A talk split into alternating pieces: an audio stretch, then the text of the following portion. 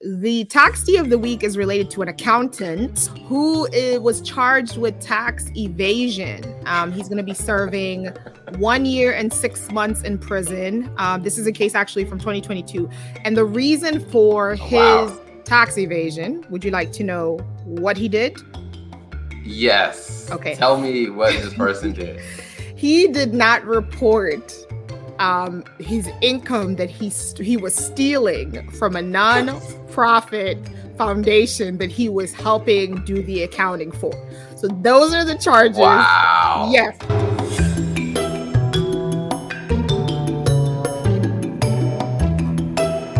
So just to kind of put this into context. So this person, based in New Mexico, he was a partner in a CPA. He was a CPA, a partner in a CPA firm. So doing taxes for people. And for 5 years, he was a part of this foundation, an organization that basically issued scholarships to high school students. So they gave scholarships to high school students. I'm not sure if it was like what the basis of that was, but I think it was like high school graduates or something. For 5 years, he wrote himself checks to himself. For 5 years, he did the accounting. There was no audit, no oversight. He wrote himself about a total of $1.7 million in checks. Wow. Addressed to himself for I don't know what bogus stuff. So on that $1.7 million that he wrote to himself, he owed $630,000 of taxes basically on that. Wow. And so... So he was found out after 5 years. And so what he would do is just for context, he would then take the money that he was making from the partnership, from the CPA. But he would file that in his tax return. Because again, remember, he was a partner at a CPA firm. He did his own taxes. And during filing his own taxes, he failed to include that $1.7 million of income that he wrote himself and stole from the high school scholarship fund. So yes. Wow. I guess I'm just thinking about that as, let's say if you're a CPA at this firm and you're working at this firm and it's like the news comes out that one of your lead partners has just been arrested for tax evasion.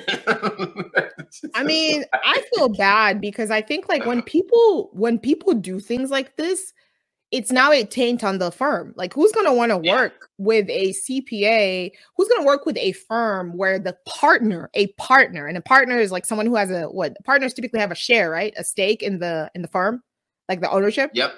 Yeah. So this is a partner, has an ownership in the firm. Basically, the firm is a representation of like the partners. And so now who is going to want to work and have an accountant prepare their taxes that works at a firm like this? So not only is it a bad reflection on him, but now he has cost the CPA firm that he was partner of, basically tainted their reputation. So yeah, and he has to pay all of the $630,000 back to the IRS, and he's been ordered to pay the restitution, basically pay the $1.8 million that he stole over 5 years back.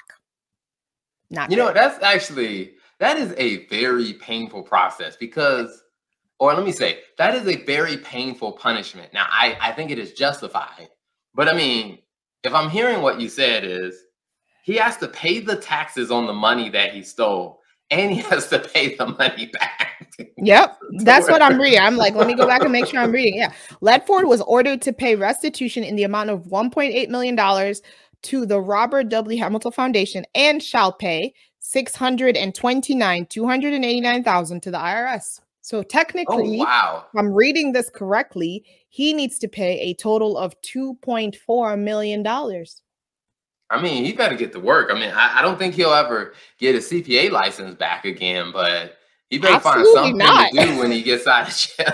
I'm like, I always wonder in cases like this. I feel like this was very sloppy because it doesn't even seem like he tried to hide it. You were writing checks to yourself as the designated accountant for the foundation. I think it is unfortunately, I think what this firm may be subject to is they Let's say if I were a business owner and this firm did my taxes, even if it wasn't that specific partner, I would definitely be filing some type of lawsuit, because I now want to know, like, hey, every tax return that this firm has done for my business, you guys need to go back, reevaluate it. If I ever get audited, then you guys are going to definitely be the first phone call that I make, because you prepare my tax return, you guys signed it, I relied on your expertise, and now we got this situation. Like, this is like, you know, I think about this as being, this is a massive nightmare for the other partners in the firm, because the other partners in the firm, they had nothing to, like, this person's crime has nothing to do with the firm. Exactly. It has nothing to do with the work that this person did at the firm, but all of the work that the other partners have done are now going to be in question by clients.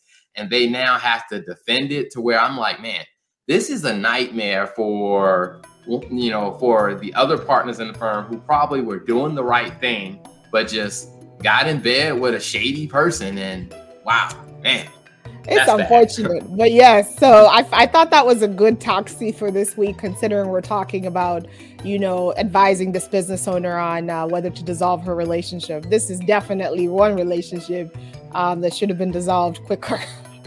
Yes, absolutely. Yeah, the firm should have divorced this guy. Yeah, exactly.